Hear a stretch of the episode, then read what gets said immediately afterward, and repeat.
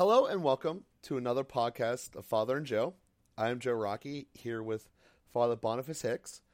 So, Father, in the last last podcast, you brought out the two encyclical or a couple of encyclical topics that the Pope had been wanting to discuss and focusing on the subtleties in the difference about if we focus on money, we're losing sight of the human person. And that's inherently a problem. And had a little conversation there about economically how capitalism can correct its own thing. And personally, why I feel capitalism is the only real just way of, of doing uh, an economy because essentially every other form out there ends up being with some group. Sometimes it's an individual, sometimes it's a little bit larger group controlling for their own economic, being monetary decisions what they want to happen. And that's stretched in a lot of ways. It's happening in a lot of places in this world. You have a warlord who comes in and says, I'm taking all this aid. Me and my fighters get it first. You guys get whatever's left. Well, that's not going to be good for the rest of the population. Um, and that's how you get a lot of problems. And that core model has taken place a lot of time throughout history. And thankfully, we're born in a country where we have a government that doesn't let that happen. So, um, big kudos that. Um, but I understand what, what he's saying as far as there is a subtle difference between only wanting the money and taking the, the person. Now, I gave the other extreme. You know, a warlord comes in and forcefully takes the aid or the clean water or whatever, and forces the the you know, the other people who are in his jurisdiction, if you will, into into horrible conditions. And I, I guess basically the question is, I can't send money to the United Way and fix that problem. You know that that's just not possible. That's a real life human issue. What can we do about it? Uh, what can we do about what? The fact that there are essentially institutions in place that are suppressing their people, um, sometimes by force, sometimes by coercion, all over this planet and pretty much throughout world history. So, what can we do about it aside from making sure it doesn't happen here in our own state, county, municipality, city, country, whatever? You know, what can we do about it for people outside of our immediate reach? Yeah, I mean, there, there's not a simple response to that. There are so many factors involved, and it's easy to to push one's own agenda, uh, to support one's own pet project with the eye of having, you know, some of these situations fixed up. Uh, pray would be a good starting point. So prayer is probably the least uh, agenda-driven mm-hmm. Uh, response to those situations. Pray for the conversion of somebody who is tyrannical. Pray for the the over, overthrow or the, the dissolution of such a regime. Uh, you brought up in the last podcast the experience of John Paul II, who became Cardinal Archbishop of Krakow in the midst of communist Poland, and whose own policy of supporting the human person, of upholding the dignity of the human person resisted any of the reductions, the efforts at, of the communists to reduce the human person to being just, you know, labor or uh, anyway, the uh, his his bold proclamations in terms of teaching were a key factor to uphold the hearts of the people and to help them believe that even though they felt they had so little power in contrast to the communist government, that they had a real power in terms of who they are and their human dignity and in who they are as Christians, as Catholics, with the ability to pray and to worship and to form a, a Catholic community that's ultimately stronger than anything that the communist government could put together. He started that revolution when he was the Cardinal Archbishop of Krakow and then was able to continue it so that communism fell without a shot being fired. And it's an incredible testimony to the power of the gospel, really, and the, the movement of solidarity, the determination to worship. When Pope John Paul visited Poland as the Pope, the gathering that came out that was totally peaceful was also a loud, clear message to the communist government about the power of Catholics united in uh, in worship and, and solidarity. So, um, what do we do about it? Well, you know, that had to not only be Pope John Paul, but it was also uh, the the leaders of the solidarity movement in Poland. It was uh, men who were, were bold and courageous, men who were working in factories or who were, you know, at different levels of the population. So anyway, there's a mm-hmm. lot of stuff in there. Uh, what do we do about it from a distance? Well, we can certainly ask the questions: How are we playing into some of those systems? Um, you know, our we all make purchases, so paying attention to what we're buying and where our money is going to is we're subtly reinforcing power structures by buying certain goods, which end up sending money to certain places. Um, the ways that we handle uh, other oppressive trades, I mean, capital can be an oppressive power. It doesn't take a, a warlord with an army.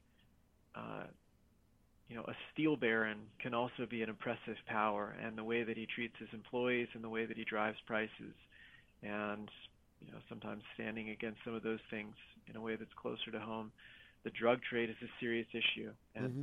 how do we ignore it or even play into it in uh, in the United States? I mean, we keep a lot of that going, and how are we helping those who are addicted to drugs? What programs do we have? How much of our own charity and attention uh, do we give to that? So anyway, there's a lot of lot of different situations and and different bits and pieces that we can each individually contribute. And so I think just asking the question is a good starting point. Applying some creativity is important, and then maybe finding some people who are doing things that we can get on board with and, and support would be another step. Fair enough. You see, they said I, I think that that's part of the uh, the thing is that you know America. Yes, you're totally right. That Steel Baron, when he's the only shop in town, has a lot of authority. Um, but one of the things that we've always had is the ability to say nothing can keep you just random person from trying to start your own steel company. You know, you can you can do it. It's not necessarily easy, um, but you you can attempt and, and you can try. And I think that that is one of the things that we really take for granted. Now, I full well know that the vast majority of people would never even try. They'll just stay back and and, and don't want to do anything that doesn't have a guaranteed return. And I do think that there's probably an element that that's just the way people are. You know, you, you like having knowledge that even if this isn't great, I'm going to get my paycheck on Friday, and I, I think that there's. I, I, I don't know if that's human nature or not, but for some reason I feel like it is because it seems to be way too prevalent not to be human nature. And there's a few who will actually go out and risk everything. Um, so but the fact that we have the ability where you can, where it's not like, are you were born on this street under communism, so you have to go to this job. You have no choice in the matter. You do whatever the local communist chief says you do. You get what he does, and blah blah blah. Um, so, like that's you know obviously the, the the, the communist oppression example, but I think that overall, as far as the capitalism answer is, is you know, we always have a self guiding thing of competition can resolve it. Or we can do the regulation route as well. Uh, overall, I think that we're better off doing it with competition, but that's a side story. So um, that's why I asked because I think that so many of us are just take for granted a very basic thing that most of the world can't. I mean, unless you live on geographic edge of the country, you can drive pretty much eight hours nonstop throughout this country and go through many different states. If you try doing that same thing in Europe, you're going through different countries, getting shot down, and you might not be able to to go and be a French citizen and go get a job over in Italy or something like that because of barriers. You can be a guy in Kansas and go get employed in Philadelphia. Like that's such a great benefit that we have that I really think that that we don't appreciate enough. So sorry that that was that was just something that that had been fought for way before we ever were born.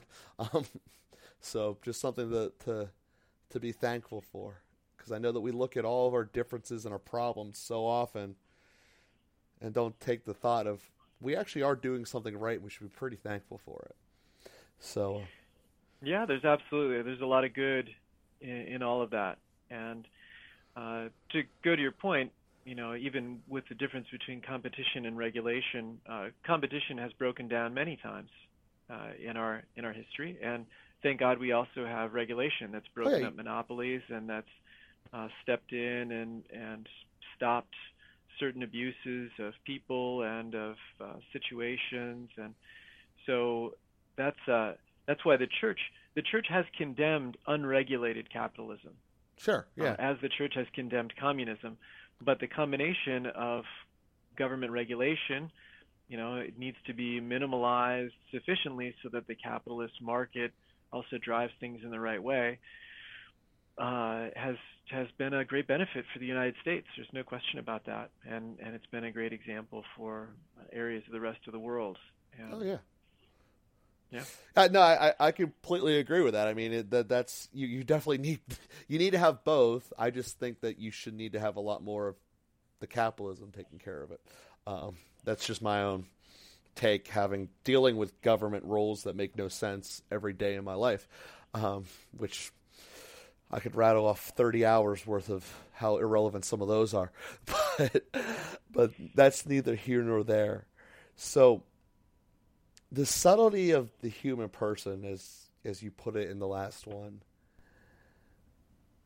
that itself seems pretty pretty big to try to digest that. Um, you know how do we try to wrap our heads around that idea that you know, I guess that that's been the message of, of, of the faith from the beginning from from Jesus. But how do we fully grasp that? Because that seems to be the part that comes up, at least overtly or inadvertently, in every teaching that I've read about John Paul having, and, and what you just told about these latest encyclicals, and definitely in Humanae Vitae. So maybe that's the part we're struggling on. How do we how do we get better at that? Yeah, well the infinite dignity of the human person, of every human person, is the foundational principle for social ethics. And you're exactly right. If we get that piece right, then it moves us, uh, moves the ball way down the field. But ultimately, we find ways to justify that some people are worth more than other people, and that leads us down some pretty bad directions. Uh, whether it's in creating human embryos, harvesting organs, or harvesting stem cells, or harvesting, you know, turning a person into a commodity, and whether we do it at the uh, microscopic, you know, or the, uh, the, the pre pre-birth stage, or whether we do that in terms of child labor in uh, industry, or whether we do that in terms of the the poor who suffer from the effects of our destruction of the environment, or whether we do that in terms of anyway. Um, deciding that some people are worth more than other people is the root of so many evils. And I think we have to challenge ourselves and challenge each other to do what St. Paul says consider everybody as more important than yourself. It's a great challenge. and to do what Jesus says love one another as I have loved you. The example of Jesus is to love everybody to the point of sacrificing himself. And we don't do that very well. So just working on that view is uh, is a critical step forward, and recognizing our own dignity as well. Uh, maybe to not stand for certain kinds of, of mistreatment or abuse, and to to stand up as they did in Poland or as as Pope John Paul really did for others more than for himself. Um, yeah, that's a that's a big piece of it. The infinite dignity of the human person, of every human person.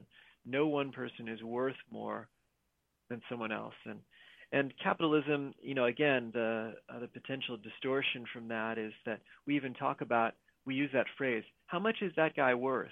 Mm-hmm. Right, uh, infinite amount, and that's the case if you're pointing to a beggar on the street. Mm-hmm. But we reduce ourselves to our bank account, you know, or we uh, inflate ourselves to our bank account when the amount of money we have is not what we're worth.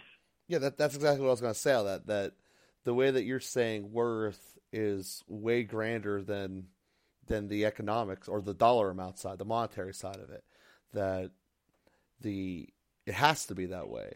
Essentially, your paycheck is based upon your skill at whatever you're doing, or at least in theory, it should be.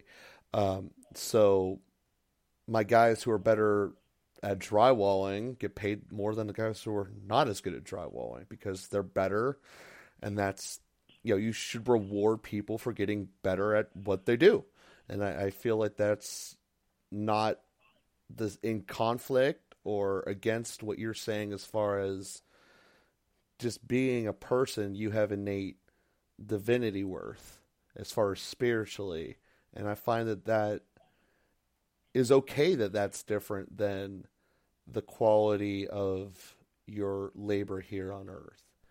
Uh, because not all of us have the same abilities, and nor could any of us possibly have the same abilities. It wouldn't be able to work like that. You know, there are people who are going to be better surgeons than I ever could be. And there's going to be people who give better speeches and are better at healing and connecting with people.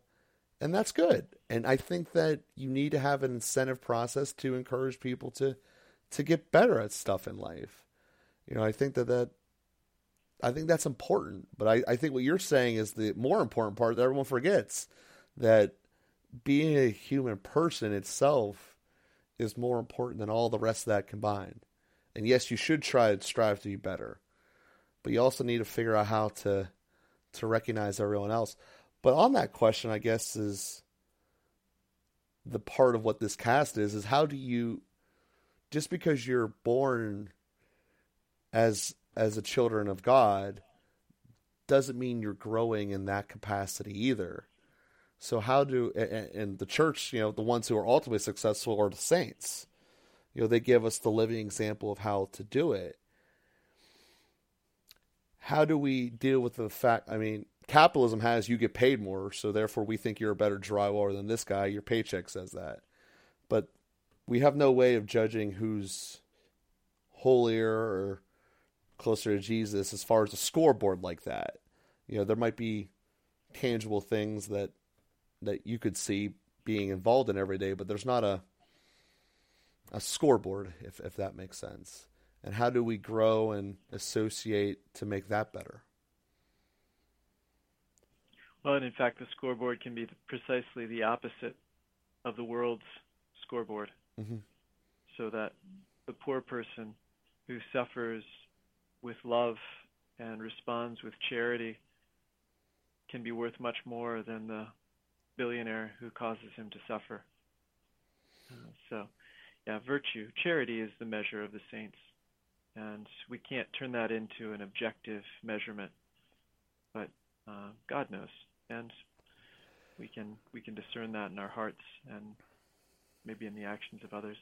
Sure. No, I, I absolutely get that. I know that around you see all kinds of people who came from very impoverished places in their lives to have done so many great things in this world that there's so many examples that you probably can't even count. And just because they found something they were good at and got better at it, and then used it to help other people around them. So I don't think that you're saying just being poor and staying poor is the goal. It's being charitable and and gracious throughout the process, unless I'm missing something here. Yeah, there are poor people who are not saints, and there are poor people who are saints. Mm-hmm. There are rich people who are not saints, and there are rich people who are saints. There's not an equivalence between holiness and what the world values, is what I'm saying. And that's what I was trying to clarify. I thought that's what you were saying. I just wanted to to clarify that. So on that note, Father, as we're running low on time, are there any final thoughts that you want to to make sure that we nail down here today? I think just to come back to that point that for us to challenge ourselves to see where we uphold inequalities, where we view some people as lesser and some people as more, and to challenge ourselves in that and to recognize the infinite dignity of absolutely every human being. Perfect. Well, thank you very much for that, Father. Thank you guys very much for listening. Please continue to follow us at Father and Joe on Twitter to subscribe to us. And please, if you haven't done so yet, please leave a review on iTunes because that's how we come up higher in the search results. So thank you, everyone out there, and have a great day.